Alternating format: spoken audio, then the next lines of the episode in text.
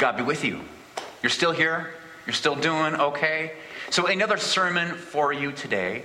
Uh, but before we jump into it, if you need to go like grab the coffee or use the washroom, if you've got other stuff to do, here's the beauty of doing virtual church services. You can press pause. You can come back to this. Um, so feel free to go and do that. You're not stuck here. Uh, but before we get into it, um, a word about sermons.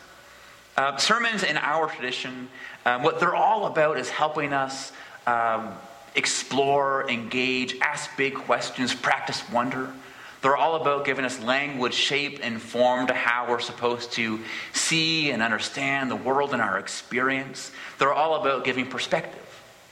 They're about giving us truth and wisdom. They're about doing the one thing that Jesus calls us to do become new kinds of humans, building a new kind of world.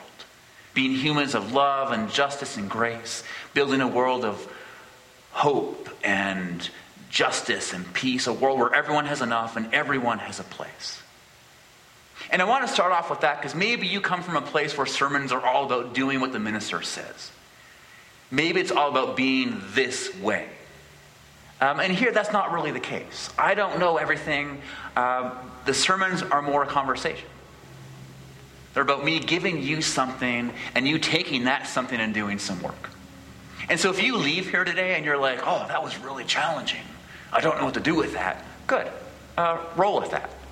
If you leave here being all super inspired and jazzed, awesome. Roll with that. If you leave here and you're like, that guy's an idiot, cool. Uh, roll with that. Whatever you leave here with, your job is to take it and sit with it. Your job is to rumble with it because that's the work of the sermon. That's the conversation we're having. And if you've got questions, fire them my way. If you want to go a bit deeper, we've got the Going Deeper section on our Facebook page and social media. You can check out the questions there. And that's all for helping us do the work of the sermon. But today's sermon, what are we talking about? We're talking about three things. We are talking about disappointing plot twists. We're talking about prepositions. Yes, prepositions. And we're talking about the beauty in the letdown. And all of this is going to start with a story that's in the Bible. And I hate to break it to you, it's another story you're not going to like. It's another difficult, hard text. And I don't know why it is, but for the past three weeks at least, we've been looking at really hard texts. We've been looking at stories we don't want to hear, stories we want to shut down, throw across the room, and have nothing to do with. And this is another one. Um, and it's a story about Jesus calling the, the 12 disciples. He calls these 12 guys uh, to be his followers, to be his students, to be the people his movement begins with. And he's gathering them all around and he's telling them what the deal is. He's like, okay, guys, here's what I want you to do. This is what you're going to be all about. This is your mission. If you're picking up what I'm putting down, if you want to get in on what God is doing in this world, this is what you're supposed to go and do. And he says, Go and proclaim the good news. Go and, and through all that you are and all that you do, um, show the world that there's a new way to be human. That there's a new kind of world that we could have. That you don't need to live like that.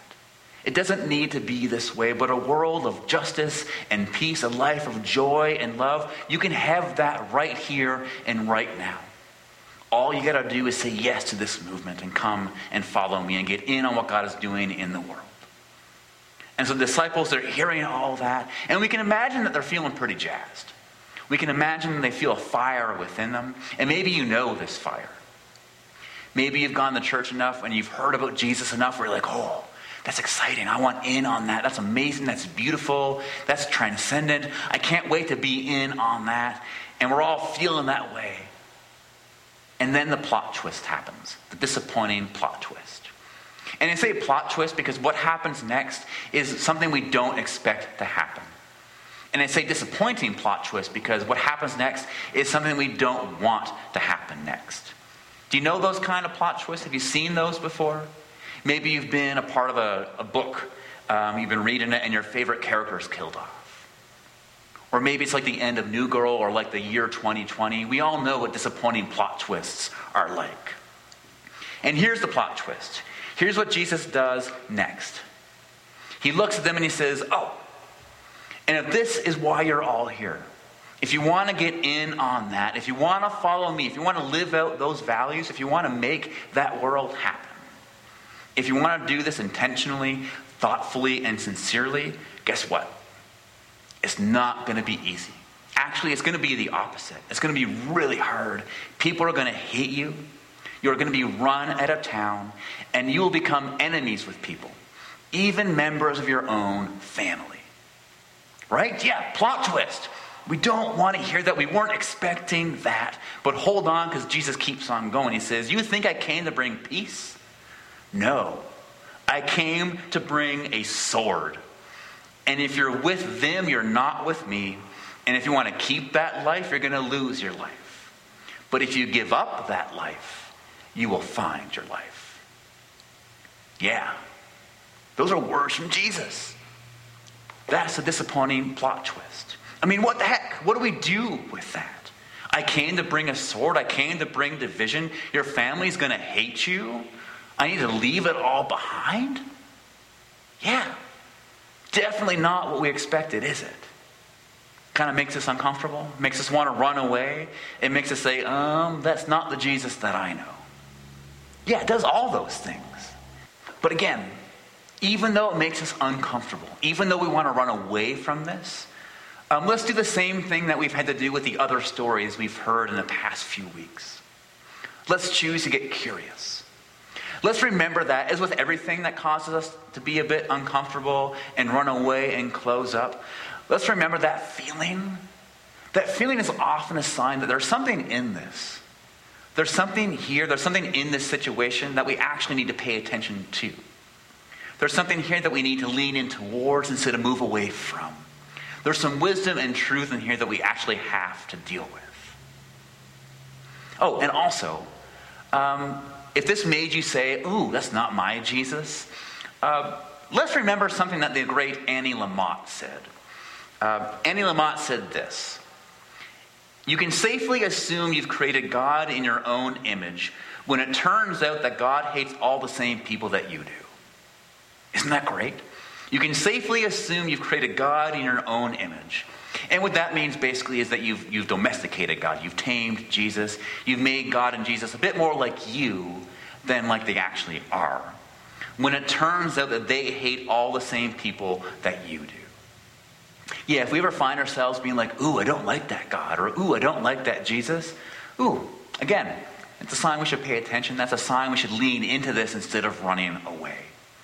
So let's lean into this. Let's get curious and ask what is up with Jesus here? Why is he saying the opposite of what we expected him to say? Why is he saying he brought a sword? Why is he saying he wants to divide us from our families? Why the violent imagery? Why the harshness? What is going on here?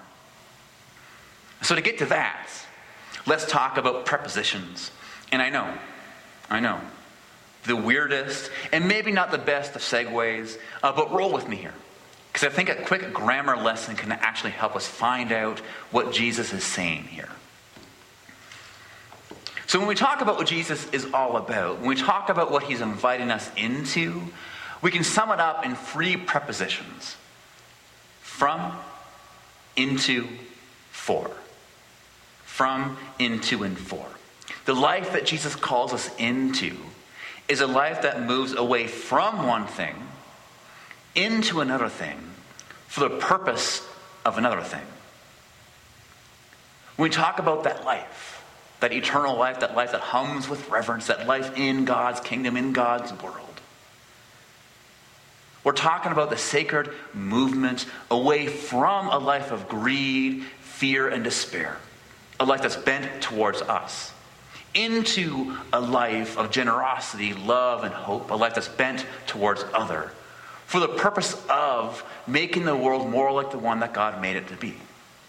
A world where everyone has enough, everyone has a place, a world where rivers of justice and peace flow. From, into, and for. That's the way. That's the transformation. That's the journey. That's what we're getting at when we talk about salvation. That's the thing that Jesus saves us from. He saves us from, into, and for. And that's what he's inviting those disciples into. That's what he invites us into. And it's there, in that sacred movement, in that journey, that we find the life and world we're meant to have. Yeah, that's a spiritual task. That's the work. That's that sacred movement. And if that's the movement, if that's what Jesus is inviting people into, maybe what Jesus says starts to make a bit more sense. Maybe we can pick up what he's putting down. Maybe we even know the tension he's talking about. Because the thing is, and I think this might be the part we're running away from, uh, this is the part that makes us uncomfortable, which makes it the part that we have to rumble with. Uh, what does movement require? It requires movement. It means leaving things behind. It means moving away from unjust and broken systems, toxic dynamics, relationships, and structures. It means moving away from harmful and oppressive habits, mindsets, and narratives. It means moving away from the very things God is trying to save us from. The things that keep our lives and our worlds from humming with reverence and being the kind of place where everyone belongs and where mighty rivers of justice and peace flow. Yet we can't have the life and world Jesus calls us into. We can't live for the sake of others if we're still a part of the very things that Jesus is trying to move us away from. And that's the thing about liberation. That's the thing about transformation. It's disruptive, it's divisive, it's painful, it's maybe even violent. To say yes to it means saying no to something else. To say yes to liberation means saying no to something else. To say yes to Jesus means saying no to something else. To say yes means saying no, maybe, to the values uh, that you were raised with. To say yes might mean saying no to the ideas and beliefs of your friends. Saying yes might mean saying no to how you think and how you behave. To say yes just might mean saying no to how the world works, is structured, and is ordered. To say yes is going to mean saying no. It'll mean division. It'll mean conflict. It'll mean speaking up. It'll mean standing against. It'll mean leaving things behind, even things that were once precious, comforting, and valuable. It'll mean saying no to all the things that keep us and our world from being what it could be. Yeah, that's what Jesus is getting at here. He's reminding us that to say yes is to say no. I mean, so no wonder we don't like it. No wonder we want to run away from it. That's a hard, hard truth. It means doing some really difficult things. But here's the beauty in that letdown. Here's the hope in that despair. Here's the paradox that we have to hold on to as we try to say yes and enter into that sacred movement. It's by losing our life that we find our life. It's by leaving our home that we find our home. It's by abandoning it all that we actually find it all. Yeah, as weird as that might sound, as counterintuitive as that may sound, it's in leaving our homes that we actually find it. It's, as Paul would say, by dying to self, we actually find our new life and rise up into something new. And as weird as that might sound, I think we've all experienced it. I think you might know what all those little mantras and lines are getting at. Have you ever been at a family dinner and your crazy uncle Larry says something racist or sexist?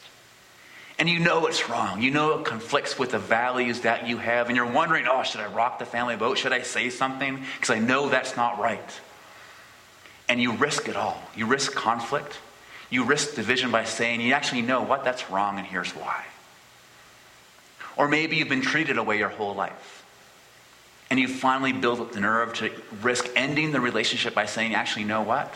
I'm not okay with you treating me like that. I'm worth more than that. Or maybe something is happening in the world and you know it's wrong and there are protests happening and you know it might put you at odds with people you love. You know it might risk losing your job, but you join in anyways because you know that is the right thing. Anyone ever do stuff like that? And here's my question if you've ever done something like that. If you've ever said no to something, do you, do you regret it? You might resent it. It might have brought conflict, it might have brought division, but do you regret it? I'm going to bet you don't. I'm going to bet you don't regret it because saying no you discovered was worth it. And it's worth it because it's there in those moments of saying no that you found yourself, that you found your true life, that you found the very life you're looking for, that you've begun to step into the kind of world that God is wanting to create a world where everyone has enough and everyone has a place, a world that flows with justice and peace. It's by saying no that you step into something new. And so, because we don't have the last page of the sermon, we're just going to wing it. And so, here's your part of the conversation Are you willing to say no to something? Because you said yes to this, what do you now need to say no to? What is going on in you and around you that you need to say no to?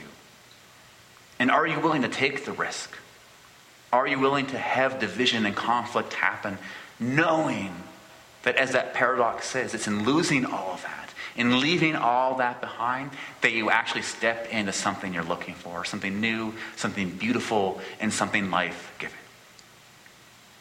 So, your homework this week what do you have to say no to? What is your yes causing you to do? How can you step deeper into that sacred movement of from, into, and for? And as you take that conversation and finish it, may grace and peace be with you.